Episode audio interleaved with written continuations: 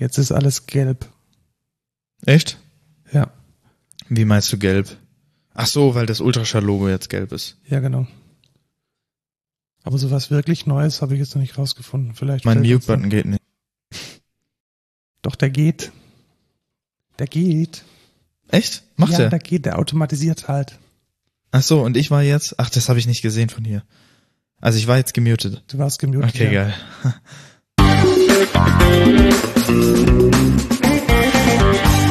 Hallo und willkommen zur dreiundfünfzigsten Folge Code Culture Podcast. Hier ist der Lukas und der Markus und wir erzählen einmal die Woche die Neuigkeiten aus der Programmier- und Tech-Blase. Wir arbeiten beide bei Excentra. Genau, die beste Softwarefirma auf der ganzen weiten Welt. Natürlich. Ja. Ich sehe gerade, Ultraschall fünf hat jetzt eins, zwei, drei, vier, fünf. Fünf äh, Effekte drauf. Also im Bestfall freuen sich unsere Hörer, dass wir diese, diese Woche noch besser klingen.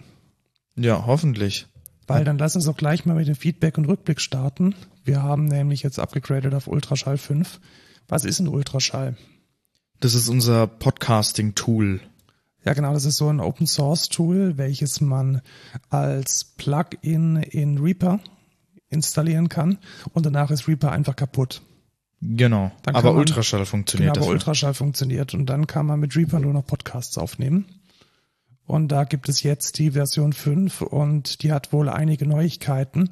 Ich habe allerdings ähm, ein bisschen Abstand davon genommen, das eins Komma fünf stündige Video anzuschauen, in dem diese Neuigkeiten vorgestellt werden. Also irgendwie ist Ultraschall der Freund von epischen YouTube-Videos. Ja, das ist aber auch bei Reaper so. Ja, tatsächlich. Also ich verstehe das nicht. Kann man da nicht einfach so ein Dokument machen, wo man schön drüber ja, schauen kann? Ja, verstehe ich auch nicht. Nee, unglaublich. Ja. Was hast du denn letzte Woche gemacht? Ich habe, ja, gute Frage, ne? Äh, gearbeitet habe ich. Mhm. Und ähm, ja, eigentlich nicht, nicht viel mehr. Aber da muss ich jetzt erzählen, oder? Ja, dann mach du doch mal. Also ich habe tatsächlich E M S gemacht. Weißt du, was E M S ist?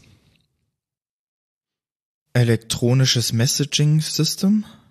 Ich weiß es tatsächlich selber nicht, für was E M S steht, aber da kriegt man so einen, also das ist ein Fitness-Dings und da kriegt man einen Elektroschocker an den Körper gehängt.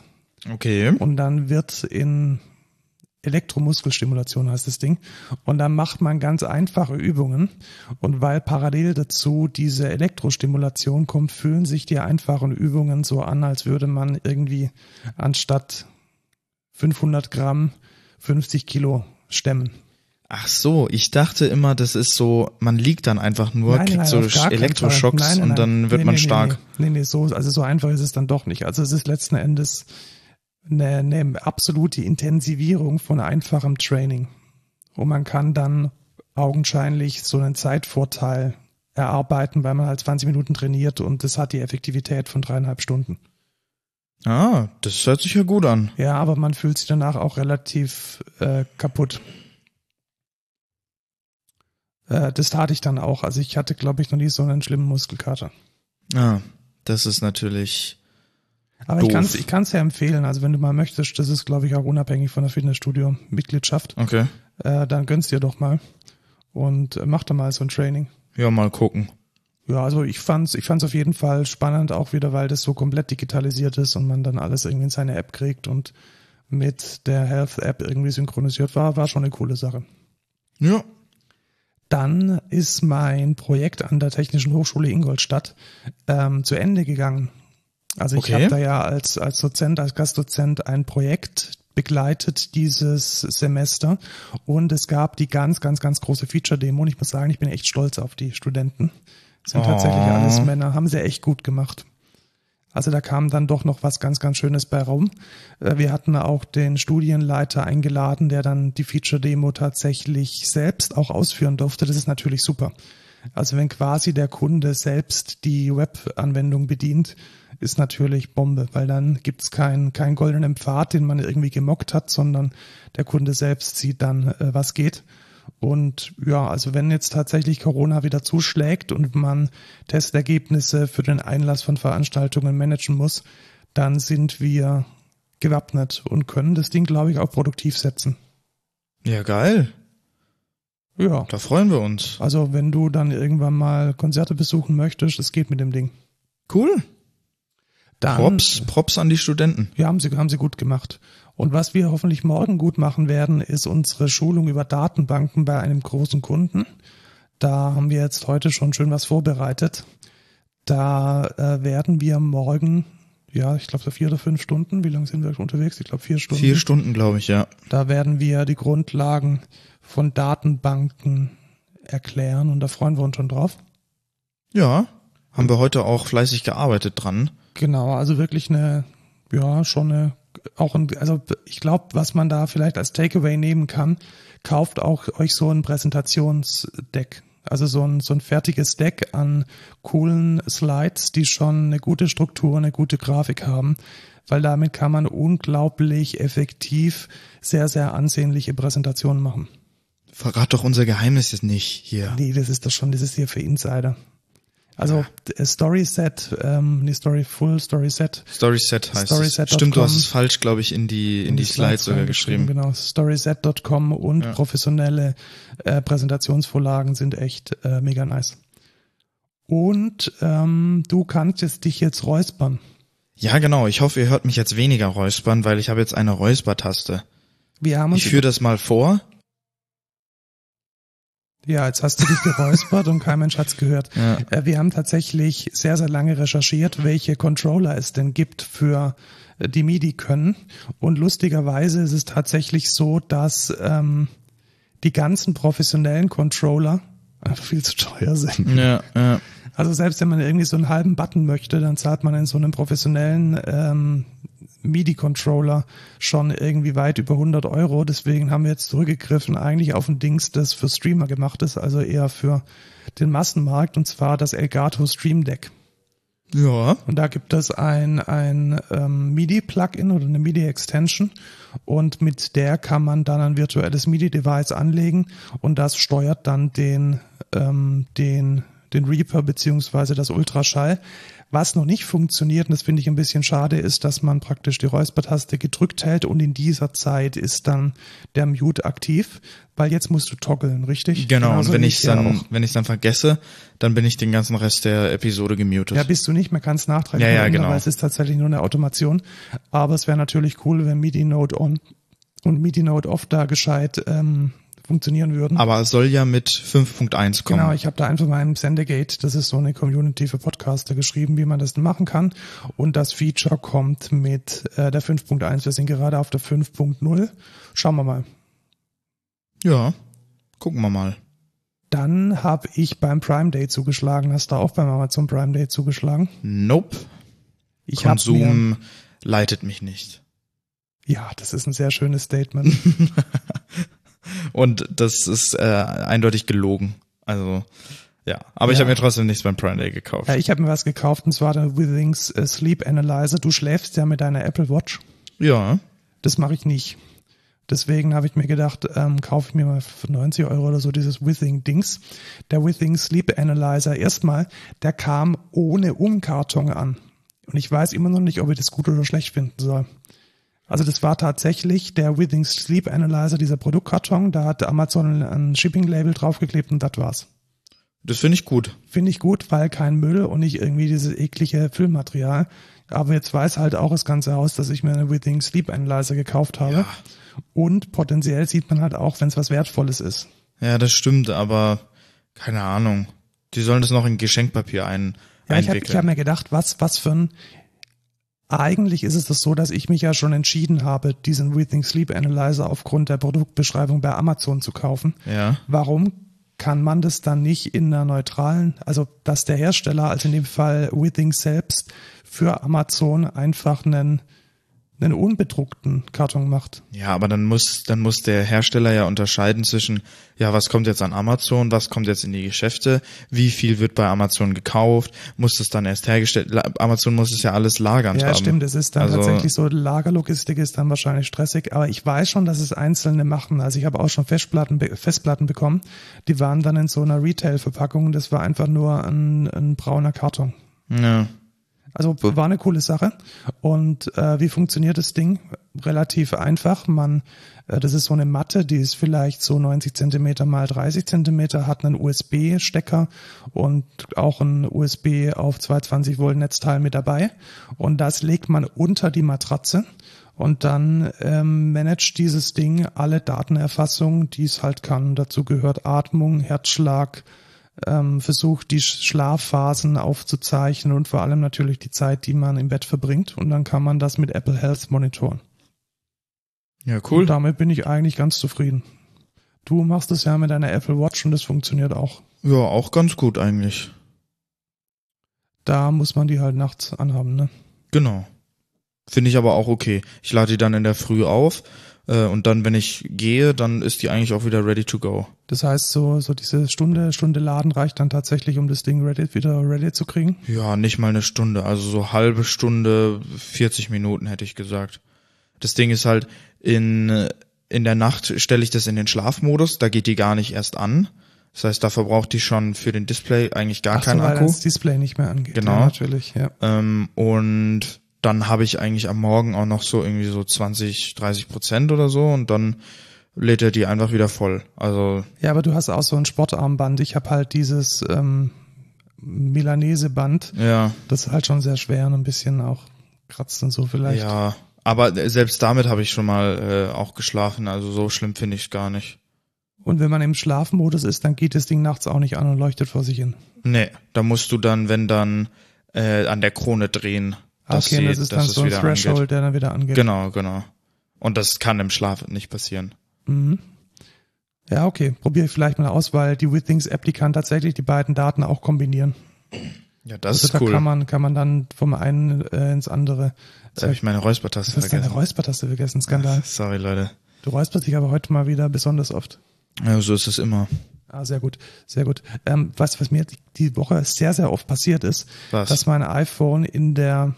sich über diese Maskenfunktion äh, angeschalten hat und dann auch angeblieben ist in der Hosentasche und lustige Dinge passiert sind. Das ist mir noch nie passiert. Das passiert, ist mir wirklich zwei, dreimal passiert, sogar so oft, dass ähm, da äh, falsche Codes dann auch eingegeben wurden. Also ich weiß nicht, was ich da immer in meiner Hosentasche mache, dass dieses Ding angeht und sich automatisch irgendwie bedient. Aber du unlockst es? Wenn du es aus der Hosentasche rausholst?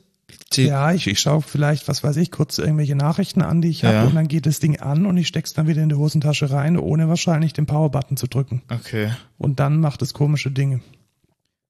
Ja, logischerweise. Weil wenn du es nicht ausmachst, dann bleibt es halt an. Ja, vielleicht... Ähm also ich hab, ich hab das manchmal, wenn ich wenn ich's auch anlasse und dann halt ähm, irgendwie in einer App offen hab, Äh, zum Beispiel Spotify, berühmt berüchtigt. Spotify ist auch so jemand, der dann dauerhaft anbleibt. Genau, und dann äh, dann drücke ich den Power-Button nicht und dann stecke ich es in die Hose und dann skippt der meinen Song, den ich gerade gehört habe. Ja, und genau, dann das sind die Effekte, die ich auch habe. Ja, und dann ist man auf Random und dann kann man ihn auch nicht mehr zurückholen. Ja, naja, aber so tragisch finde ich es jetzt nicht. Das Maskenfeature ist ganz okay, sag ich mal. Ja, es macht's, es macht's, glaube ich, jetzt nicht. Also der Gewinn ist deutlich größer als der Verlust, den man jetzt hat, wenn mal unintentionally das Ding entsperrt. Äh, ja, denke ich auch, ja. Kommen wir zu den News. Ja, tatsächlich, da ist nämlich, das hast du tatsächlich entdeckt sogar, also gar mhm. nicht über, über einen Newsbeitrag, sondern weil das Feature bei dir äh, angekrochen kam. Ja, und zwar gibt es jetzt Übersetzungen in den Stories von Instagram. Also Übersetzungen gab es ja schon ganz lange für Beschreibungen. Und was jetzt aber Instagram auch kann, ist die Textelemente, die man selber schreibt in den Stories, zu übersetzen. Und ja, funktioniert so semi-gut, wie halt ein Übersetzer halt funktioniert, ne? Also teilweise, man kann vielleicht das grundsätzliche Meaning kann man rausholen, ähm, aber perfekt, sage ich, funktioniert's nicht. Ja, okay. Also, na, ja, ich glaube, was, was ich denke, Instagram hat halt schon eine ziemlich große Userschaft bei den Jüngeren. Ja. Deutschen wahrscheinlich auch, bei, vielleicht auch bei jüngeren Chinesen und Chinesinnen. Und da ist die Sprachbarriere halt schon eine realistische. Ja, das stimmt. Vermutlich ist das so ein bisschen der Versuch, da dem ein bisschen entgegenzuwirken. Ähm, ja. Ja. Also gut, ja. Ich habe es mir auch mal angeschaut, es funktioniert halt echt nicht gut. Das ist halt eher so, ganz, ganz, ganz schlechte Übersetzungsfehler sind da drin. Ja, ich weiß halt nicht. Also ich finde zum Beispiel für so, ich bin ja K-Pop-Fan und dann, wenn die dann so eine Story drin haben, ja, ist die, es die, manchmal... Genau, und die koreanisch oder japanisch ist, das ist dann schon nochmal... Ja, dann kann man halt das Basic Meaning kann man dann raus äh, rausfinden, aber ja, mehr auch nicht. Ne? Also da sind natürlich immer noch Übersetzungsfehler und es ist, glaube ich, auch nicht so gut wie der Google-Übersetzer, weil es ja Facebook und ich glaube, die haben da ihr eigenes Übersetzungsframework oder so. Naja, es ist ganz nice, sag ich mal. Ja, mal schauen, was draus wird. Also es kann nur, es kann nur besser werden, sagen wir es mal so. Ja. Dann äh, hat es eine Tech-News sogar in die Tagesschau geschafft äh, letzte Woche. Und zwar ist der ehemalige, muss man sagen, Chef von McAfee, John McAfee, äh, tot im Gefängnis von Barcelona gefunden worden. Mhm. Hast du dich da ein bisschen, ja, ein bisschen mit, mit befasst mit seinem Leben? Also der Typ ist schon so ein... Ja, der ist schon krass, der Typ. Ja. Also krasse Steuerhinterziehung und äh, was hat er noch gemacht? Aber eigentlich, also das krasseste Ver- Ding, was er gemacht hat, ist ja diese Steuerhinterziehung. Ja, so genau. Also ganz grundsätzlich ist er ein ziemlich, ähm, eine ziemlich zwielichtige Figur. Ja. Also er, er hat, ja, McAfee gegründet, diesen großen Hersteller von Sicherheitssoftware. Hat dann aber auch Geschäfte gemacht, die man wahrscheinlich eher ein bisschen kritisch sehen sollte und wurde dafür auch ähm, ins Gefängnis geworfen. Und umgebracht. Äh, warte, was? Also genau, das äh, sagt jetzt das Internet. Warte. Also die ganzen QAnon-Ecken sagen, er sei umgebracht worden. Die also offizielle das, Darstellung ist. Naja, es sagt ungefähr er, jeder, dass er um, umgebracht worden ist. Der hat, wie war das noch? Ich habe ein Video gesehen, wo, wo er, er hat einen Tag vorher oder so hat er getweetet.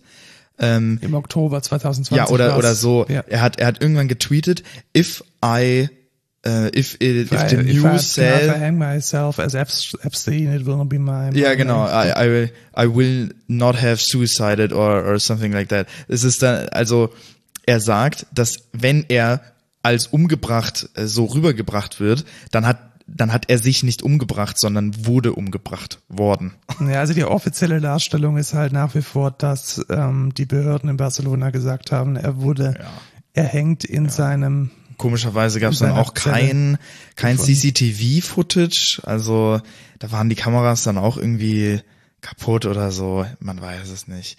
Keine also ich Ahnung. Glaube, genauso zwielichtig wie sein Leben war, genauso zwielichtig ist jetzt seine, ja. seine letzten... Er hat sich sogar auf den Arm whacked, äh, tätowieren lassen und ähm, meinte dann auch, ähm, wenn ihr mich tot findet, guckt auf meinen rechten Arm, dass es was mit mir passiert ist äh, und... Es gibt auch irgend so eine, es gibt eine Epstein-Bitcoin-Wallet oder so oder eine, eine, eine Krypto-Wallet und die hat irgendwie kurz nach seinem Tod ganz viele Transaktionen auf einmal gemacht, obwohl die ganz lange inaktiv war und so. Also ganz komische Sachen sind da passiert. Also und daher, dass McAfee ja schon technisch sehr affin war, kann man sich schon vorstellen, dass er so einen Kill-Switch hat, äh, der dann irgendwas macht, nachdem er gestorben ist. Ja, schauen wir mal, was da noch rauskommt. Ja. Also Das, der Vollständigkeit halber vom Anwalt gibt's, von seinem Anwalt gibt's ein Statement, dass es keine Anzeichen von suizidalen Gedanken gab und seine Witwe äh, hat das auch nochmal bestätigt. Ja. Sind wir mal gespannt, was dabei rauskommt. Ähm, auf jeden Fall ist damit, glaube ich, eine der schillerndsten Persönlichkeiten der, ähm, der Security-Szene nicht mehr unter uns. War immer eine spannende News wert, sein Leben. Ja. Am besten ist immer noch das Video ähm, How to uninstall äh, McAfee Antivirus äh, und er dann so mega beleidigt die Leute so oder liest dann die die E-Mails vor, die er bekommt, wo er so komplett beleidigt wird, dass das voll das Scheißprogramm ist und so und dann sagt er so zu seinem Kollegen, ja, erklär mal bitte, wie man es deinstalliert und dann kommen da so Prostituierte rein äh, und dann zieht er so Koks und auf dem Tisch äh, sind ganz viele Waffen und so. Ja, ich glaube, das ist so, wie man ihn sich vorstellen ja, sollte. Das tatsächlich. Charakterisiert den, glaube ich, aber ziemlich gut. Es ist schon ganz lustig, dieses Video. Es gibt auch irgendwie ein, ein ganz, ganz, ganz bizarres Interview. Ich, entweder war es mit Weiß oder mit irgendeinem anderen Hipster-Medium. Unglaublich, was er da rauslässt und da irgendwie umringt von Security Guards. Also ja. Der Typ hatte mehr, glaube ich, als eine. Als ein Feind. Ja. Ja. Und auch mehr als eine Schraube locker. Ähm, in, in Sachen Security hat sich Apple diese Woche auch gemeldet mit einem White Paper. Müssen wir vielleicht noch mal kurz erklären, was ein White Paper ist. Ein weißes Papier. Ein weißes Papier, ja. Also Uh, White Paper ist eine Abgrenzung zu ähm, zum Marketingmaterial, welches keinen weißen Hintergrund hat tatsächlich. Also da kommt es so ein bisschen her. Also normalerweise hat man ja so Full-Print-Kram und ein White Paper ist so eine Mischung aus Werbung, Statement und wissenschaftlicher Arbeit. Und sowas hat Apple jetzt veröffentlicht, indem sie sagen, wie aus ihrer Sicht schlecht das Sideloading von Apps ist. Also was okay. ist das Sideloading? Das Sideloading würde bedeuten, dass man Apps auf sein iPhone über andere Quellen bekommt als über den App Store. Ja. Weißt du, was die Argumente sind? Nee. Also Argument Nummer eins, ein gesideloadetes Spiel überbrückt die Kontrolle für Eltern. Ja. Würde ich jetzt so von der Priorität eher unter ferner Liefen sehen, ist aber das erste Argument. Ja, also kann man so sehen, ja, ist vielleicht valide. Ja, dann ist der zweite User Story, dass eine mal- malicious App, also eine App, die John runtergeladen hat, ihn bedroht, all seine Fotos zu löschen, wenn er nicht bezahlt. Ja, also das ist jetzt quasi das Ding, wenn man sideloadet, kann man sich auch Malware runterladen. Genau, und das finde ich tatsächlich die die das das beste Argument tatsächlich. Ja, der Kernpunkt halt. Genau, ne? Weil ich glaube, dass ganz viele User einfach die technische Kompetenz nicht mitbringen, zu entscheiden, was jetzt eine legitime Quelle für so eine App ist und was nicht. Ja, das sehe ich auch zu hundert Prozent so. Ja, dann die zweite Geschichte, Piraterie. Also ja. dass dann... die ähm, die Apps über über unseriöse Quellen, ohne bezahlt zu werden, von den Leuten geladen werden können. Und das finde ich auch ein halbwegs legitimes Argument. Ja, also ich meine, das ist ja auch so auf Android. So viele, genau, auf Android ist es so, dass viele, die ihr Android routen, dass die das genau deswegen machen. Und auch ganz früher, als es die ähm, die ge, äh, die ge, ähm, die geroot-kitteten iPhones gab, war das auch der Hauptanwendungsfall. Apps ja. zu benutzen, ohne dafür zu bezahlen, sehe ich, sehe ich ähm, als, als nice an. Das nächste Argument finde ich wiederum ein bisschen fishy, dass eine sideloaded App ähm, die Privatheit von John ähm, beschneiden kann. Weiß ich jetzt nicht, weil letzten Endes muss ich so eine gesideloadete App ja auch die Entitlements über die, darf, darf ich deine Position, ja, darf genau. ich deine Health-Daten. Also ob dieses Argument jetzt wirklich stichhaltig ist, weiß ich nicht. Aber vielleicht argumentieren sie auch, dass solche sideloaded Apps das vielleicht auch umgehen können. Ja, aber dazu müsste es ja eine, eine Sicherheitslücke in der A P I ja. von Apple geben. Ja, könnte sein. Schon aber richtig. Das würde halt auf einer Trusted-Plattform nicht passieren. Weil ja, weil man die dann revoken könnte. Genau. Oder und, nochmal. Ja, und die werden auch gemonitort und was weiß ich nicht. Ja, ich, ich frage mich immer, wir haben ja, Sideloading in Anführungszeichen ist ja möglich auf macOS. Also du musst ja deine Applikation nicht aus dem App Store laden. Mhm. Gibt es da Probleme? Ich weiß es nicht. Weiß ich auch nicht. Also ich finde es vor allem jetzt auch unter der, der dem, dem Antitrust ähm, Verfahren, das in der U S A gerade anhängig ist, schon, glaube ich, eher ein politisches Statement als weniger jetzt ein technisches. So ähnlich hat es auch ähm, John Gruber, nee, nicht John Gruber, wie heißt der andere von Daring Fireball? Ich habe seinen Namen vergessen, bewertet. Da gibt's einen sehr, sehr guten, einen sehr guten ähm, Artikel dazu. Und den würde ich, doch es ist tatsächlich John Gruber, und den würde ich auch nochmal in die Shownotes packen. Der hat nämlich so eine schöne Replik auf die einzelnen Behauptungen geschrieben, die dann nochmal ein bisschen tiefer eingeht, als wir da jetzt durchhetzen. Ja. Also wer sich dafür interessiert, wie man das politisch einordnen kann und sollte, dem sei dieser Artikel sehr empfohlen. Dann Breaking News bei CovPass, also bei unserer herzallerliebsten Corona-App, die äh, bisher nur die Impfzertifikate managen konnte. Trommelwirbel, jetzt gibt es auch Genesenen-Zertifikate und Testzertifikate. Okay. Das heißt, in der Theorie sollte es jetzt möglich sein, dass diese ganzen Testzentren, die hier äh, draußen rumschwirren, dass die dir dann die, den negativen Test auch als Q R-Code auf deine CovPass-App pushen können. Das wäre ja geil. Das wäre cool. Also ja. Das geht übrigens jetzt im Pfaffenhofen auch schon. Also diese, diese ähm, große Teststation auf dem Volksfestplatz, wo man auch mit dem Auto durchfahren kann, okay. Die pusht dir tatsächlich das Ergebnis auf dein Handy. Das heißt, du musst da nicht mal aufs Ergebnis warten. Okay, das ist ja cool. Das haben die relativ gut gemacht tatsächlich. Und ähm, genau, das geht jetzt auch ganz offiziell mit der Private Public Key Infrastruktur von der E U über diese offizielle CovPass-App, entwickelt von S A P und ja unter, unter Schirmherrschaft von R K I und Bundesgesundheitsministerium, nehme ich mal an. Ähm, finde ich cool. Also dass jetzt diese, diese drei Gs jetzt komplett sind in dieser App: genesen, getestet, geimpft. Nice Sache. Ja, ist cool.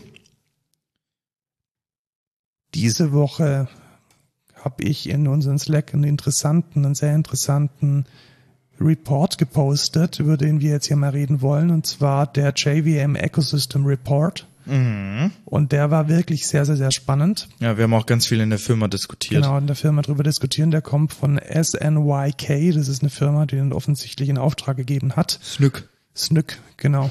Und die haben ähm, Menschen gefragt, die die J V M verwenden, also mhm. die, ähm, die Java Virtual Machine, äh, verschiedene Fragen, und die würde ich jetzt mal durchschauen, insbesondere auch die Ergebnisse.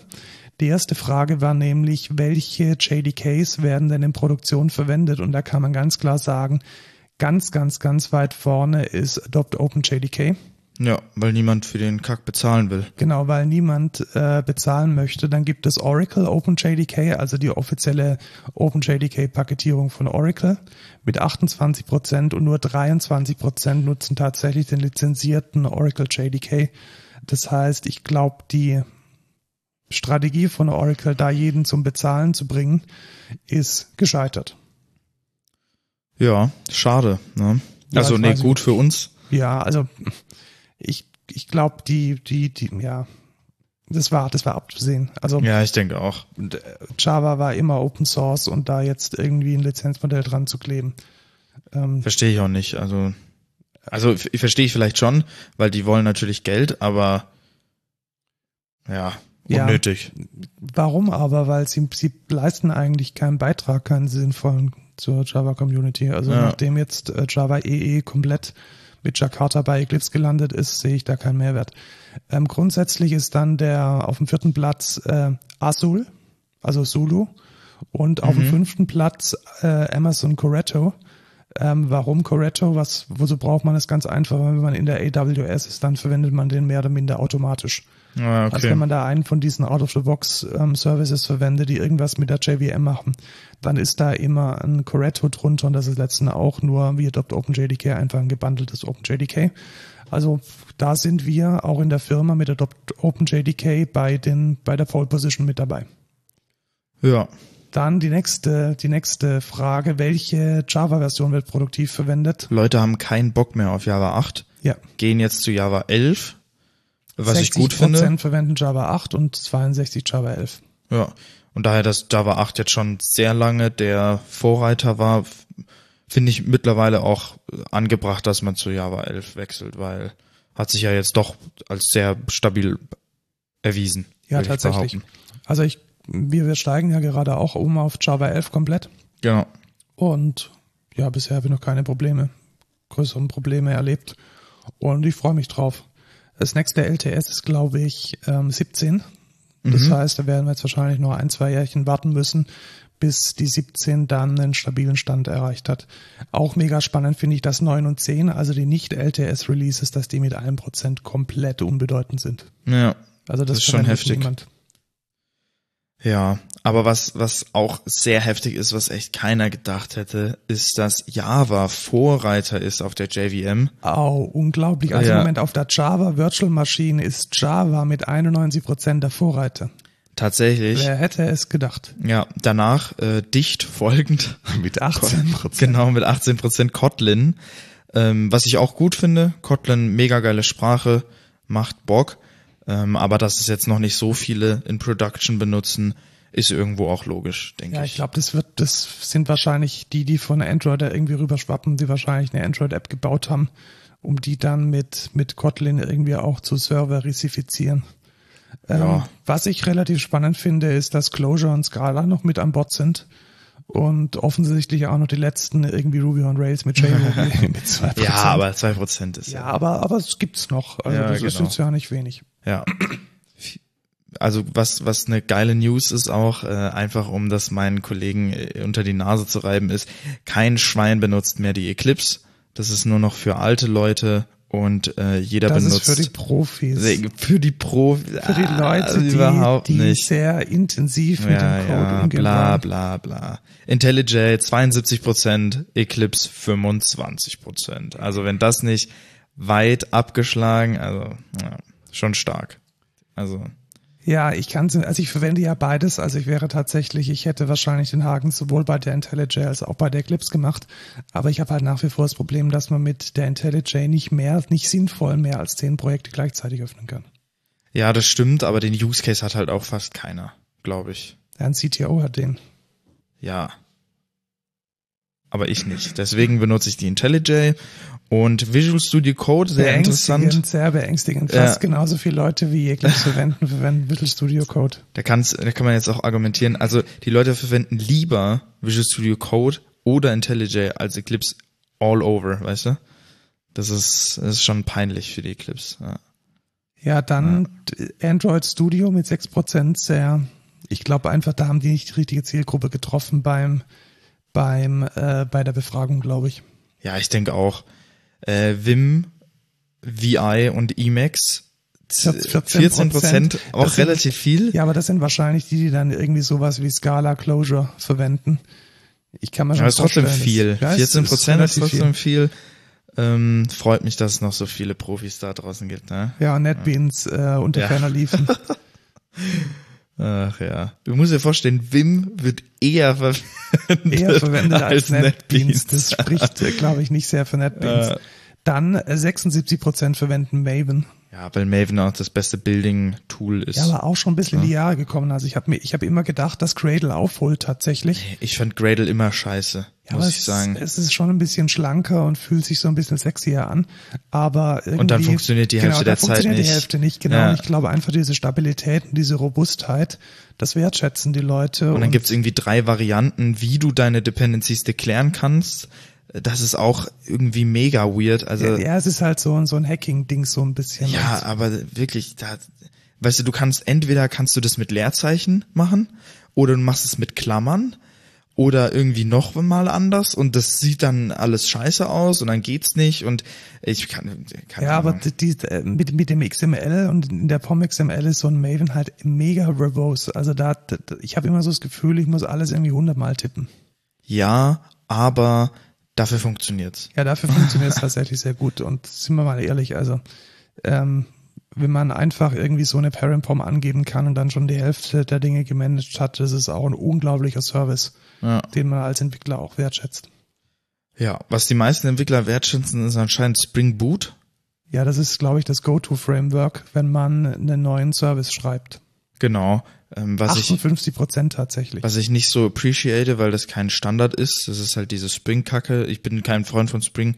Ähm, ich meine, es gibt da schon, es gibt mega viele Ressourcen und so. Ja, just, aber, just works, glaube ich. Also. Ja, genau, denke ich auch. Aber ich bin Verfechter des Standards. Ich finde Standards immer geil. Deswegen Microprofile, Jakarta E E, Go Forward, finde ich geil. Ja, da, da finde ich übrigens auch die, also das war jetzt offensichtlich eine Frage nach einem Framework und dann steht da irgendwie sowas wie Java, E E, Jakarta, E E, Quarkus und Microprofile, die überlappen sich doch massiv. Ja, verstehe ich auch also nicht. Also irgendwas ist da, glaube ich, und du kannst natürlich auch Vardin mit Spring Boot verwenden und also habe ich, habe ich nicht so ganz verstanden. Aber was man da so rausziehen kann, ist, dass Spring offensichtlich dominiert. Und zwar Spring M V C wahrscheinlich mit ganz viel Legacy-Projekten, Spring Boot für halbwegs neue Projekte. Aber, und da bin ich sehr, sehr äh, froh und überrascht drüber, dass von diesen neuen Frameworks Quarkus direkt nach Jakarta E E und Java E E kommt. Ja, Quarkus setzt sich durch. Also, und auch gegenüber den anderen, also Micronaut und Co., äh, finde ich schon spannend. Und ja. ähm, ich glaube, das wird sich in zwei, drei Jahren äh, noch weiter nach vorne gearbeitet haben. Ja, ich denke, wir setzen da auch auf das richtige Pferd auf jeden Fall mit Quarkus. Ja, also vor allem, weil Quarkus ja letzten Endes Java E E und Jakarta E E mit einschließt ja. äh, und ein freier Standard ist, finde ich das eigentlich, also aus einer rein persönlichen Warte her, besser als Spring Boot und Spring M V C, wobei ich jetzt auch mit Spring Boot entwickeln kann. Das ist jetzt nicht so, dass das jetzt... Ja. Weißt du, ich kann auch mit Kinderspielzeug spielen, weißt du? Einfach nochmal ein bisschen stehlen hier. Ja, was wir aber auch, oder was ich sehr nice finde, das hat mir der Markus gezeigt, ich habe es gar nicht mitgekriegt, und zwar gibt es eine Tech-Preview von Docker, und zwar nennt sich das Ganze Dev Environments. Und zwar, ich weiß nicht, ob ihr das diesen Use Case habt, aber wir haben ganz oft den Use Case, wir brauchen ein, ein Running Docker Environment im Dev-Stand. Ne? Also für Development brauche ich jetzt hier diese Docker-Container, damit ich die U I entwickeln kann, zum Beispiel. Und da ist das Problem, wenn jetzt jemand Neues anfängt, muss der erstmal komplett in den ganzen Loop eingeweiht werden. Hier, ja, dann musst du hier die Daten rein und dann musst du diese Docker-Container starten und bliblablub. Jetzt soll, also so laut dem Artikel, soll es Dev-Environments geben, die du teilen kannst. Die kannst du uploaden und dann werden die einfach mit, dann können sich die anderen die pullen. Die kannst du sogar im, im ins Git, also die werden im S C M revisioniert. Ja, werden sogar auch da re- revisioniert und das ist äh, ziemlich geil. Und es ist tatsächlich, also was mir an der Sache gefällt, es ist kein technisches Feature, sondern es ist ein organisatorisches Feature. Also ich glaube, das Ding zu implementieren war wahrscheinlich nicht so schwer. Ja. Es aber äh, zu konzeptionieren und die, den Bedarf zu sehen, war eine wichtige Sache. Und das ist ultra cool. Also ähm, diesen Need zu sehen und zu kapieren, dass ein Entwickler eigentlich nur auf einen Knopf drücken möchte, um sein Dev-Environment zu starten, ähm, mega cool. Ja, also finde ich sehr nice. Ich denke, wir werden es dann, also momentan ist es ein Preview-Release, im Preview-Release drin und ich denke, sobald das Ding produktiv ist, werden wir es ja auch verwenden. Das ist mega cool für junge Entwickler, die dann mit einem einzigen Befehl ihr Dev-Environment hochziehen können. Ja. Das waren jetzt die nicen Sachen. Jetzt kommen wir zu einer richtigen, also ich fand's lustig, als ich es gehört habe äh, und war froh, dass ich nicht betroffen war, aber alle Leute, die hier so einen W D irgendwas MyBook. Western Digital MyBook, das ist so ein, ja, ich glaube so ein, so ein, wie, wie heißt das denn? N A S, glaube ich, hieß das mal ja, früher, ja, genau. So Network Attached Storage. Also so Anwendungsfall, ich habe ganz viele Daten, eher so Filme, M P drei s, irgendwelche Altdaten, Backups und möchte die in meinem Heimnetzwerk zur Verfügung stellen. Dann kauft man sich so ein W D MyBook und hofft dann, dass die Daten bis in alle Ewigkeit äh, drauf bleiben. Genau. Aber tun sie nicht. Genau, da war, wie war das? Da hat jemand eine, also es gab eine Sicherheitslücke, die Western Digital auch kannte. Ja, genau. Ähm, haben sie halt einfach nicht gepatcht. Nee, und dann. Ja, genau. Jetzt wurden von, was weiß ich, wie vielen Leuten, die alle Daten einfach gelöscht. Ja, genau. Und zwar, ähm, vom Internet raus. Also diese genau. Festplatte, die oder dieses N A S attacht sich auch ans oder redet mit dem Internet, damit man halt sowas ähnliches wie eine Nextcloud oder wie eine, eine, eine Dropbox hat. Und ja, die haben halt irgendwie so ein so ein ähm, so ein Patch halt jahrelang verbummelt und jetzt äh, laufen die Leute amok, weil all ihre Daten weg sind. Ja. Und das ist, glaube ich, nicht so nice, weil das sind ja eher so die Daten, die man die man auch langfristig archivieren möchte. Ich glaube, dieses Ding hat auch nochmal ein RAID zwei oder sowas drin. Also. Mh. Und vor allem, stell dir vor, das ist jetzt eine Firma, die könnten die doch jetzt verklagen, oder nicht? Ja, ich weiß es nicht. Oder? Aber wahrscheinlich haben sie die Gewährleistung nicht, ja, nicht in diese Richtung. Also long story short, wenn ihr so, ein, so eine Kiste habt, überlegt euch doppelt und dreifach, ob man die direkt ins Internet hängen möchte oder ob man da vielleicht doch nochmal dafür sorgt, dass sie nicht aus dem Internet erreichbar ist. Genau, also falls ihr gerade auch so einen, wirklich einen W D ja, genau, MyBook also habt, in diesem Moment definitiv vom Internet, Internet ja. trennen direkt. Das ist auch der Advice von Western Digital. Einfach disconnecten vom Internet, genau, damit das nicht passieren kann, weil sonst sind all eure Daten weg. Richtig. Deswegen, ja. Ja. Also ganz klare Ansage von Western Digital, raus aus dem Internet mit den Kisten und ähm, sicherstellen, dass es, ähm, dass es keine Verbindung gibt zum Netz. Genau, raus aus dem Internet und rein ins Thema der Woche. Wir reden diesmal um das letztes Mal verbummelte Thema Scrum. Scrum, tatsächlich, weil das war rein zufällig und überhaupt nicht ähm, convenient äh, für uns und ist auch nicht, um ja. Vorbereitungszeit zu sparen. Dein Thema von der Abschlusspräsentation deiner Ausbildungseignungsprüfung, Ausbildereignungsprüfung, Ausbilder. Nee, die heißt, das ist die Prüfung für den Nachweis der arbeits- und berufspädagogischen Eignung. Mega, ja. Was du alles kannst. Krass, oder? Ja. ja. Ähm, und da habe ich nämlich in meiner Präsentation habe ich Scrum vorgestellt.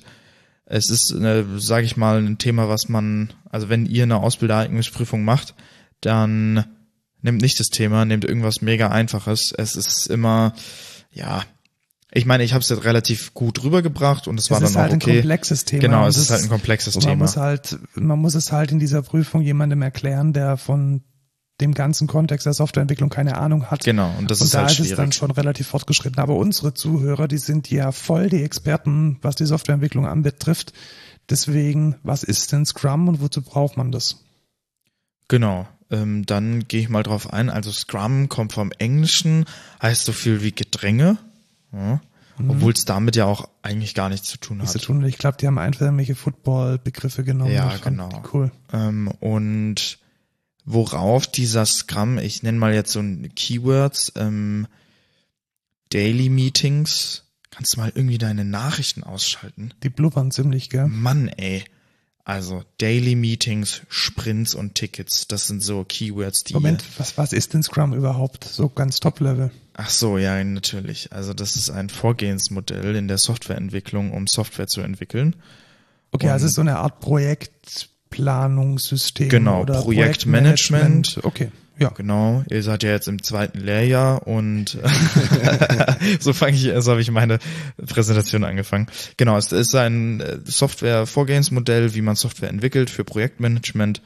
Und äh, vielleicht kennen manche noch dieses Wasserfallmodell. Das ist ja, so der V-Modell ist auch so ein Klassiker. Ja, genau. Das sind so alte, wie nennt man das, alte Teppiche? Nee, alte... Keine Ahnung. Besen, keine Ahnung. Genau, irgendwas Altes. Und äh, jetzt macht man das nicht mehr so, weil Wasserfallmodelle plant man normalerweise für mehrere Monate im Voraus. Und das Problem ist, niemand kann wirklich gut Monate im Voraus planen. Also mehrere, das ist schon relativ schwierig, weil du weißt nie, was passiert. Ähm, und deswegen nennt sich das Scrum-Vorgehensmodell auch agil, äh? Genau, weil man, was, was ist denn agil? Dieses Wort hört man so oft und das ist irgendwie so, so ein Buzzword. Ja, ich, ich würde agil beschreiben, in denen man anpassungsfähig ist, schnelle Iterationen hat, also schnell auf, auf Fehler oder so, auf, auf, auf Fehler, Roadblocks. Feedback reagieren. Genau, kann. reagieren, so Reaktionszeit. Mhm. Du kannst schnell, du hast eine schnelle Reaktionszeit. Ja, also ver- vergleichen wir das mal mit dem Wasserfallmodell. Wenn ich da jetzt eine Anforderung definiert habe in so einem Lastenheft oder mit dem V-Modell, dann würde ich das ja erst ganz, ganz, ganz, ganz, ganz spät im Prozess merken, wenn da irgendwas nicht passt. Genau, ihr habt jetzt euch irgendwie überlegt, hier wollt ihr das hier so machen. Wir und wollen dann einen Job, einen Job schreiben und wir haben gemerkt, dass man in dem, und es wurde in der Anforderungsdefinition vergessen, dass man einen Zahlungsdienstleister auswählen kann. Genau, und jetzt entwickelt man so vor sich hin, ist so im zweiten, dritten Monat oder so von der Entwicklung und dann merkt man so, ey, warte mal, wir müssen ja einen Zahlungsdienstleister hier mit einbinden. Äh, das ist aber nicht äh, definiert hier im Lastenheft. Dafür haben wir gar keine Zeit. Genau, und dafür hat man dann keine Zeit, da hat man keine Schnittstellen definiert, da hat man keine Übergabepunkte definiert und alle weinen. Richtig, weil dann geht das Projekt nämlich den Bach runter. Und das verhindert man in Scrum, indem man sogenannte Iterationen hat. Die nennt man im Scrum quasi Sprints. Also das, was im Wasserfallmodell ein ganzer Ablauf ist, ist im Scrum zusammengefasst auf einen Sprint. Und du wiederholst diesen Sprint ganz oft. Also nicht denselben Sprint, sondern genau. Diese Zeitdauer eines Sprints. Und okay, also dann habe ich jetzt sozusagen einen Sprint, der geht vielleicht zwei Wochen, da arbeiten dann fünf Leute dran. Und woher wissen die denn, was die in diesem Sprint, in diesen zwei Wochen dann zu entwickeln haben? Genau, also es gibt ein Backlog, das kann man sich mhm. so vorstellen wie ein Lastenheft, bloß halt in einem anderen Format, da ja, packt so, man... so tabellarisch und auch sehr wandelbar. Genau, also wenn, genau. Wenn da jemandem was einfällt, dann kann man das da einfach, einfach ins Backlog packen. Genau, wenn man das mit dem Lastenheft macht, dann weinen alle Anwälte und ähm, Buchhalter. Genau, weil das kann man nicht mehr ändern. Scope-Streep und überhaupt, ja. Und das steht ja nicht im Lastenheft drin und wir weinen jetzt alle. Bei einem Backlog ist das anders. Ja, da packt man nämlich Tickets rein. Tickets sind einfach Aufgaben. Und in den Tickets steht ja, dann User drin. User Stories eigentlich. Eher. Ja, genau. User Stories, aber das muss man jetzt auch, ja, okay, dann erkläre ich jetzt User Stories. User Stories sind Abläufe, die der Kunde tätigt, um zu einem Ergebnis zu kommen. Das heißt zum Beispiel, eine User Story wäre jetzt, ähm, ich möchte was einkaufen oder so in dem Webshop. Ich, der User geht auf äh, hier den die Seite, dann wählt er ein Produkt aus, packt das in den Warenkorb, im Warenkorb macht er dann einen Checkout, wählt seine Adresse aus, bla bla bla bla bla, bis er dann am Ende das Produkt gekauft hat. Und genau, das ist dann, das macht man dann in einzelne User Stories und packt die ins Backlog. Genau, und dann kann man die User Stories mit Tickets bestücken, das sind dann Aufgaben, die zum Ziel des der User Story führt. Das heißt, ihr könnt quasi an allen Tickets, wenn alle Tickets dann sind, ist die User Story auch automatisch dann, weil dann habt ihr alles gemacht, um die User Story zu erreichen. Verstehe. Und wie kommt jetzt diese User Story in den Sprint? Genau, das, die wird beim Sprint Planning, Planning in das Sprint Board gepackt mhm. und da steht die erstmal in der Spalte To Do. Dieses Board ist quasi aus mehreren Spalten gemacht. Ja. Die Spalten kann man eigentlich machen, wie man möchte. Normalerweise ist es so was wie To-Do, ähm, Progress, In Progress und dann auf Done. Genau, ja. Das wäre der einfachste. Manche machen da noch so Testing, Testing Integration, ja. Nachdem wie auch der Git-Workflow ist. Aber das einfachste Scrum-Board wäre jetzt tatsächlich To-Do, In Progress und Done. Genau, und, und dann... Und wie kommt jetzt, okay, jetzt, jetzt bin ich so ein Entwickler und wie komme ich jetzt zu meiner User-Story oder zu meinem, zu meinem Ticket? Genau, das wird im Daily Meeting mhm. vergeben. Das heißt, es wird geschaut, was brauchen wir, was muss gemacht werden und dann macht man, wie nennt man das? Äh, das ist dann das Pull-Prinzip eigentlich. Ach so, der Pull. Ach so, ja, also ja genau. Eigentlich sagt nicht, also eigentlich ist es nicht so, dass dann El Chefe kommt und sagt, so lieber Entwickler. Ach nee, mach, der, ja, ja, mach ja, heute ja, das, ja, ja. Sondern okay. man, man hat es dann auch geschätzt und so, das lassen wir mal weg. Ich glaube, wir machen mal eine eigene Folge über Schätzen von Komplexität. Das ja. ist einfach nochmal ein, ein Fass in sich selbst. Und da würde man im Daily dann alle Entwickler irgendwie in den Raum holen. Im besten Fall stehen die alle vor einem Bildschirm oder bei Corona alle in einem Teams-Meeting. Und dann sagt der Entwickler, jo, ich habe, was sagt er dann? Ist mal so, hey, ich habe gestern das und das gemacht. Das lief eigentlich ganz gut und ich hatte aber noch ein Problem mit den Testdaten. Da müssen wir vielleicht nachher nochmal drüber reden. Und heute werde ich tun, schauen wir mal. Das und das und das. Ticket äh, vier sieben eins eins, Implementierung des Warenkorbes. Genau. Und das dann, ist dann das Pull-Prinzip, also nicht Push im Sinne von, dass der Chef irgendwie was, was pusht, sondern dass der Entwickler oder die Entwicklerin es sich pullt. Ja, und dann ist er oder sie der oder die, nee, der Assignee auf dem Ticket und wird das Ticket dann bearbeiten. Genau, und selbstständig dafür sorgen, dass es, dass es fertig wird. Genau. Und, und das dann am nächsten Tag auch berichten, was er oder sie da gemacht hat.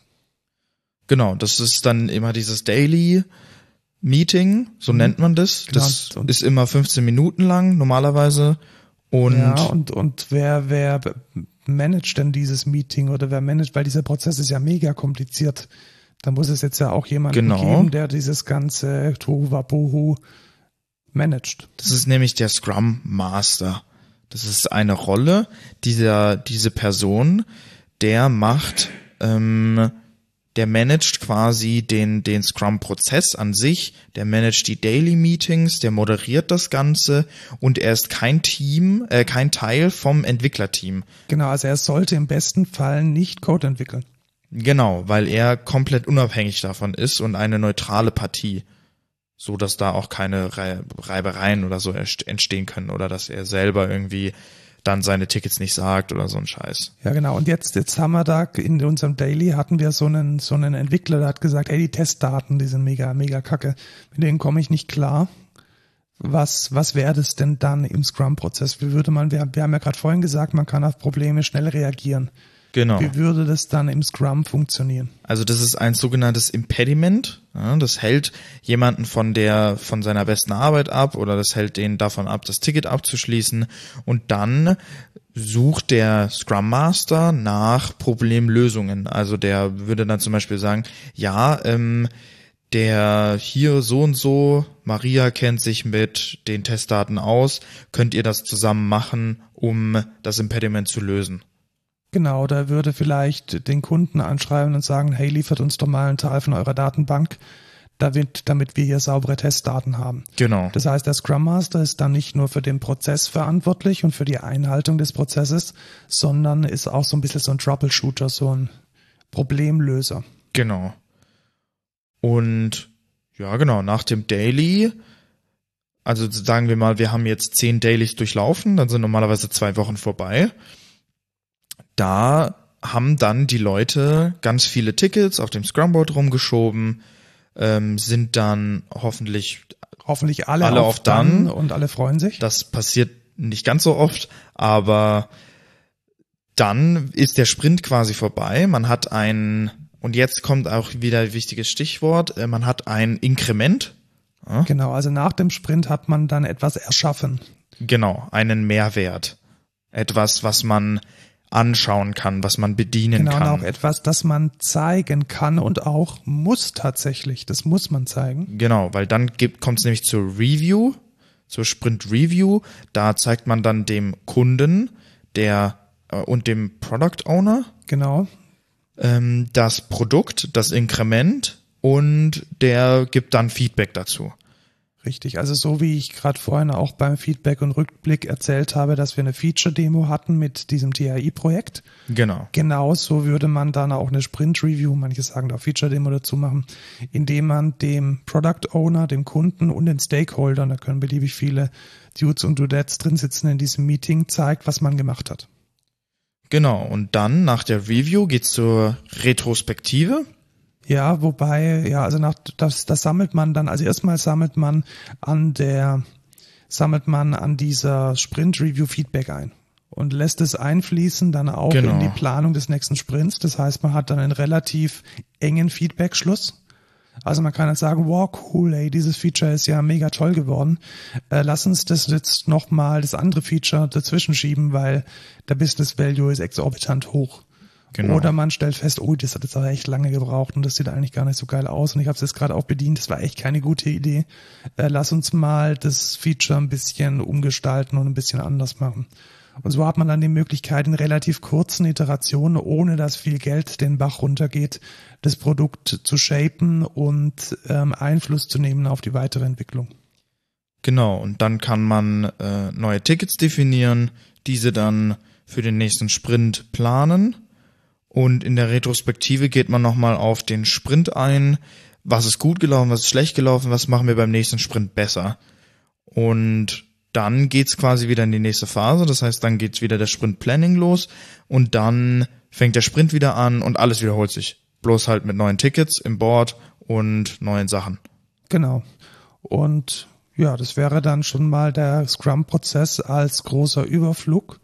Und ich glaube, wir werden als eines der nächsten Themen der Woche mal das Thema Schätzen machen. Also wie schätzt man Aufwände? Das ist gar nicht so einfach, wie man das vielleicht im ersten Augenblick denkt. Und auch nee, da braucht man Swag für. Ja, da braucht man Swag für. Und was der Swag ist, das erzählen wir dann. Genau. Und wir gehen vielleicht auch nochmal drauf ein, wie man eine Retrospektive macht. Also wie man, welche klassischen Teile einer Retro es denn so gibt und wie man die ausgestalten kann. Das ist vielleicht auch nochmal ein spannendes Thema. Und du hast mit diesem schönen Vortrag deine Ausbildereignungsprüfung bestanden. Genau. Ja, super. Und jetzt hast du hoffentlich auch unsere Hörerschaft aufgeschlaut. Ja, hoffentlich. Ja. Womit wir uns aufgeschlaut haben, ist hey Punkt com. Das ist nämlich unser Code der Woche. Ja, das ist unser Code der Woche. Und ähm, es ist das so, dass E-Mail kaputt ist. Also E-Mail ist scheiße. E-Mail ist komplett kaputt. Ja, also ich weiß nicht, ob ihr es mal hattet, wo ihr irgendwie mehr als hundert E-Mails nicht gelesen habt in eurem Postfach oder ihr gar nicht ins E-Mails-Postfach gucken wolltet oder ihr habt die E-Mail nicht gefunden oder ach, alles ist alles ist Kacke einfach. Ne? Genau, und da gab es ja schon ganz, ganz, ganz viele Anstrengungen, das besser zu machen. Dropbox hat mal irgendwas versucht, dann gibt es irgendwelche Mail-Clients, die es cool machen oder weniger cool. Outlook hat irgendwie Flaggen eingeführt und Archive und so weiter. Und jetzt kam vor, ich glaube schon einem Jahr oder sogar anderthalb Jahren, äh, Basecamp daher und hat ein Produkt namens Hey entwickelt. Und ich muss echt sagen, ich habe es jetzt zwei Tage getestet. Du bist, glaube ich, schon eine Woche dabei. Ja, nicht ganz eine Woche. Äh, warte, ich kann kurz in die Hey-App gucken. Und wir das sind steht doch da beide oben. Relativ begeistert. Ja, ich glaube, ich bin jetzt vier oder fünf Tage dabei und ich muss echt sagen, das ist richtig geil. Also wie ich es mir ja jetzt eingerichtet habt, äh, hab ist, also das Problem ist ja auch, wenn ihr jetzt E-Mail wechseln wollt. Ja, jetzt muss man erst nochmal sagen, was Hey eigentlich ist. Also Hey so. Ist ein E-Mail-Provider und ein App-Ökosystem. Also man be- bekommt eine E-Mail-Adresse markus Punkt herhofer at hey Punkt com und da dazu gehört dann eine App auf iOS, auf Linux, Mac, Windows, wie man es sich eben wünscht. Auch oder im Browser. Genau, ja. Im Browser. Und die funktioniert, also diese E-Mail-Adresse funktioniert auch nur mit dieser App. Das heißt, die haben sich komplett losgelöst von diesem I M A P, S M T P-Kram. Das ist einfach ein Service und der funktioniert nur mit der hauseigenen App.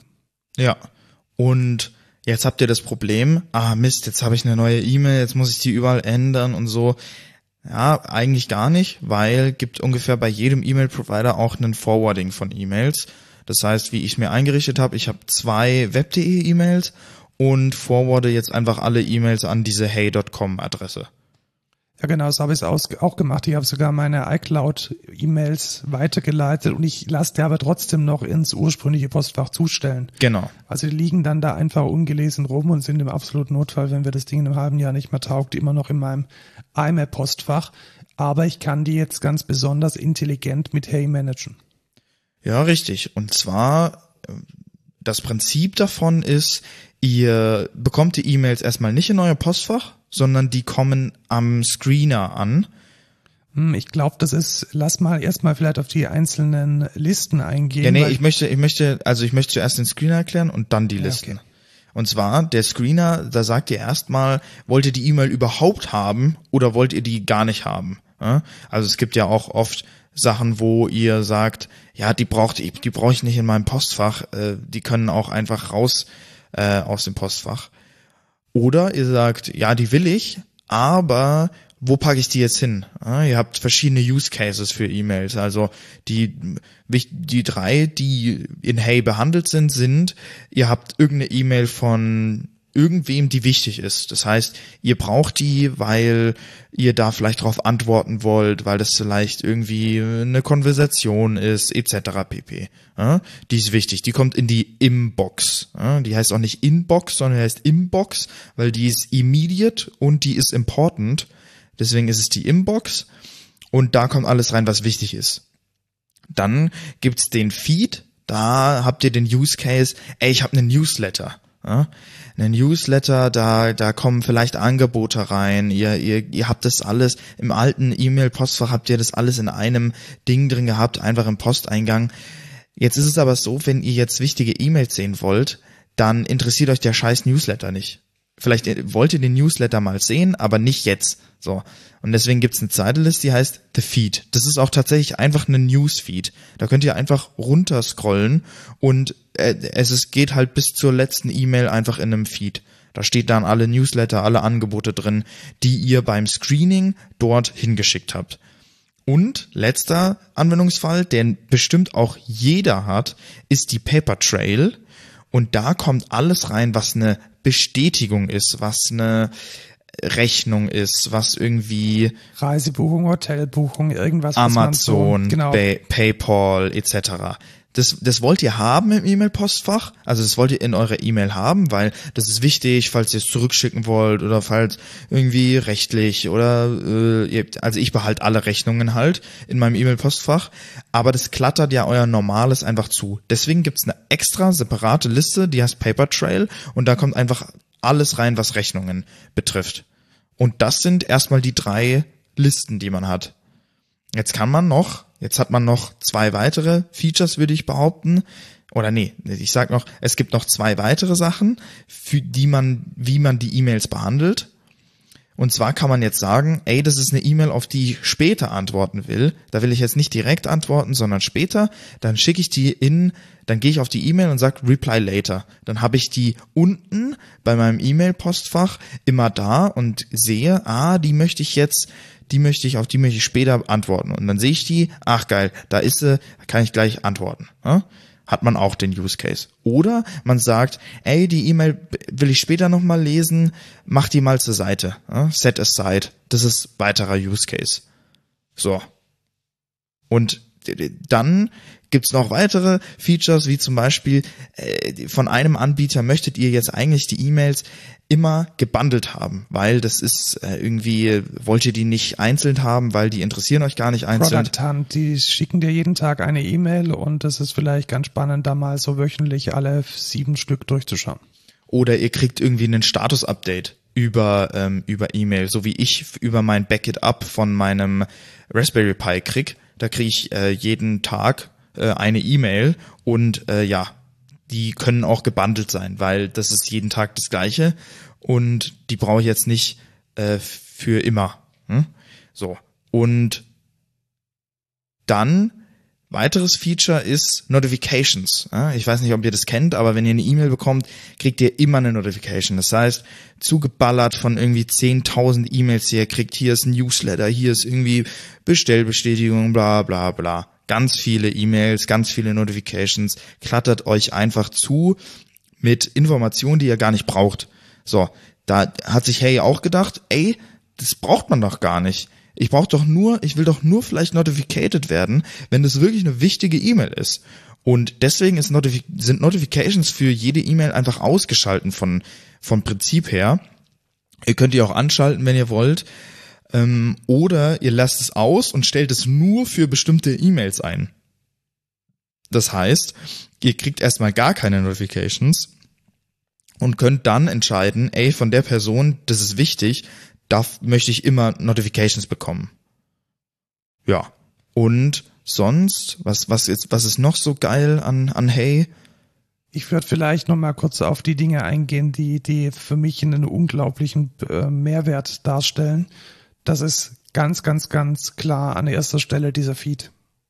Also ich habe unglaublich viele Newsletter, die durchaus wichtige Informationen beinhalten und die maskieren in meiner normalen Inbox halt immer die Nachrichten, auf die ich sofort reagieren muss.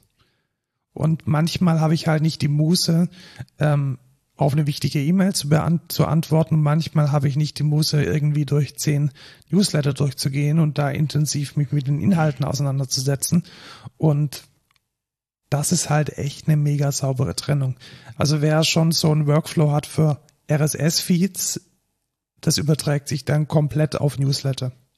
Ja, finde ich auch. Und es ist ebenfalls mit der Paper Trail, ich krieg so viele, weißt du, ich krieg von Amazon, wenn ich eine Bestellung tätige, mindestens drei ja, E-Mails. Das habe ich tatsächlich alles abgestellt. Also auch so, so Sachen wie, ähm, wie Paket-Tracking und so, das interessiert mich in meinem Postfach genau gar nicht. Ja, ich, ich habe es halt trotzdem noch, weil manchmal ist es schon nice, irgendwie dann die Bestellbestätigung noch zu haben. Wann habe ich das denn genau gekauft, ohne in die Amazon-App zu gehen? Und weißt du, wie ich meine? Deswegen, ich krieg dann jede Bestellung drei E-Mails und die sind dann halt auch nur da, um da zu sein. Und die packe ich dann halt in die Paper Trail. Oder ich krieg eine eine Bezahlung oder ich tätige eine Bezahlung auf PayPal, so, ja, no shit, PayPal, danke, dass du es mir sagst, das ist vielleicht gut für Historisierungsgründe, aber jetzt wirklich... Bewerte in meinem jetzt auf Trustpilot hier, fünf von fünf Sterne. Ja, genau. Oder ich brauche es halt nicht in meinem Posteingang. Das kann in der Paper Trail sein, weil ich brauche das da halt nicht. Aber es ist geil, das trotzdem zu haben. Und das ist halt der geile Use Case davon. Ich, ich sehe da halt auch einen riesen Mehrwert in diesen, in diesem gemanagten System einfach. Ich meine, Web.de und G M X sind jetzt auch irgendwie intelligentes Postfach, aber das ist auch nicht das Wahre. Man muss das von Grund auf rethinken und das hat Hey getan. Und ich finde das sehr geil. Das hat sie gut getan und dafür wollen sie ja auch Geld. Es kostet äh, hundert Dollar im Jahr. Man kann vierzehn Tage testen.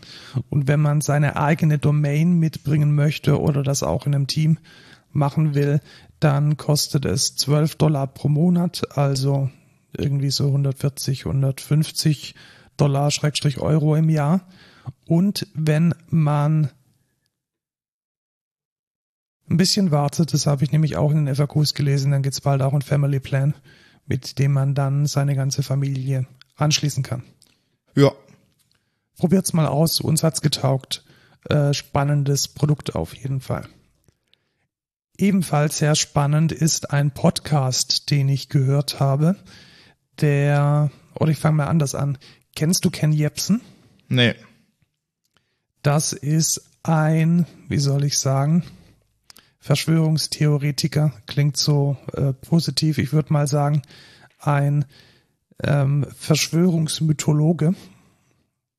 Und der ist eigentlich so eine, so eine ganz schillernde Figur, weil er früher mal tatsächlich beim R B B als ganz normaler Radiomoderator von einer unglaublich erfolgreichen Show gearbeitet hat und dann irgendwie den Weg in diese Schwurbelecke gefunden hat. So der, der deutsche Alex Jones und okay. Auch eine wichtige Rolle spielt im, äh, in, in der, in der Querdenkenbewegung. Und da gibt es jetzt eine ganze Podcast-Reihe, die diese Sache wirklich sehr, sehr gut aufarbeitet, ohne jetzt irgendwie auf der linken Ecke oder auf der rechten Ecke runterzufallen. Im Gegenteil, das ist eine sehr, sehr gut recherchierte, zumindest bis jetzt, Radio- Sendung oder ein Radio-Feature äh, in einer Co-Produktion von Studio Bummens, N D R, R B B und K zwei H. Und da kommt jeden Sonntag eine neue Folge raus. Cui Bono, What the Fuck Happened to Ken Jebsen. Äh, mega spannend erzählt, wie ein, ein Radiomoderator zum Verschwörungsmythologen wird und okay. welche Hintergründe äh, es da in diesen, in dieser, ja, ich würde mal sagen, Querfrontbewegung über die Jahre hinweg gab. Also wer da mal in diese in diese ganze Bewegung mal reinschauen möchte mit einem sehr wissenschaftlichen und meiner Meinung nach guten äh, Blick von außen, dem sei dieser Podcast sehr empfohlen. Link äh, ist in den Shownotes. Es gibt das Ding überall, Spotify, A R D, Audiothek, ähm, Podcast Player, R S S, alles ist vorhanden. Ja, cool. Dann haben wir heute noch einen zweiten Notecode der Woche. Wir hatten gerade eben nämlich ein lustiges Spiel gespielt und wir waren uns nicht so ganz sicher, ob das jetzt eine Empfehlung ist oder nicht. Aber ich sag's trotzdem mal, Songpop Party. Das ist eine App, die kann man spielen, indem man äh, zwei Menschen hat oder mehr Menschen, die Apple Arcade haben. Was schon mal nicht ganz so lustig war. Aber was ist das Prinzip? Es ist, es wird ein Song gespielt und der, der ihn zuerst errät, bekommt Punkte und dann kann man gegeneinander spielen. Und du hast tatsächlich bei den zwanzig zwanzigern gewonnen. Und ich habe bei den All-Time-Top-Hits gewonnen. Äh, war eigentlich ganz lustig. Es hat allerdings ein bisschen Abstriche beim... Ja, also wenn man es spielen kann, dann ist es schon ganz genau, lustig. Genau, also es war jetzt nicht so... Im mega. Browser geht's halt einfach nicht. Ähm, man muss dann Apple Arcade haben und es war schon irgendwie komisch. Und, aber wenn es mal läuft, ist es ganz spannend. Ja, ich... Ich weiß es nicht. Und dann muss man... Also man muss auch ewig spielen, um irgendwie neue Playlisten dann freizuschalten. Ich glaube einfach, dass das irgendwann mal so ein Schlumpfbärenspiel war, wo man irgendwie tausend Euro reinwerfen muss, um diese Schlösser zu knacken. Und die haben das jetzt halt einfach für Apple Arcade nochmal revised. Ich fänd, ich hätte es halt geil gefunden. Ich kann mir einfach eine Playlist auswählen, die ich, also, die ich raten will, so. Aber da, da ist ja dann kein Incentive mehr dabei, das Ding lang zu spielen. Doch, weil wenn es Spaß, Spaß macht. macht. Also, das ist tatsächlich oft bei Games das Incentive, dass man es spielt, nämlich der Spaß. Aber ja, ich fand's nicht so geil, weil ich musste mir jetzt Apple Arcade holen für einen Monat kostenlos, einfach nur um eine Partie zu spielen. Äh, und nicht jeder meiner Freunde hat ein Apple-Gerät. Ich weiß ja nicht. Ja, also so eine halbe Empfehlung. Wer mal Bock drauf hat und Apple Arcade sowieso am Start, Song Pop Party, ein lustiges Spiel. Ja, und dann kommen wir auch schon zum Ende dieser Folge. Und in der Tat. Wir sagen noch, wir suchen Softwareentwickler und DevOps, besonders DevOps, wenn ihr da Bock drauf habt, ähm, schneid doch mal rein bei karriere punkt excentra punkt de. Ansonsten könnt ihr mit uns kommunizieren auf Twitter bei at code culture pod, per E-Mail mit codeculture at excentra punkt de. Schenkt uns Geld über buy me a coffee dot com slash codeculture und bleibt uns gewogen. Tschüss, Lukas. Ciao, Markus.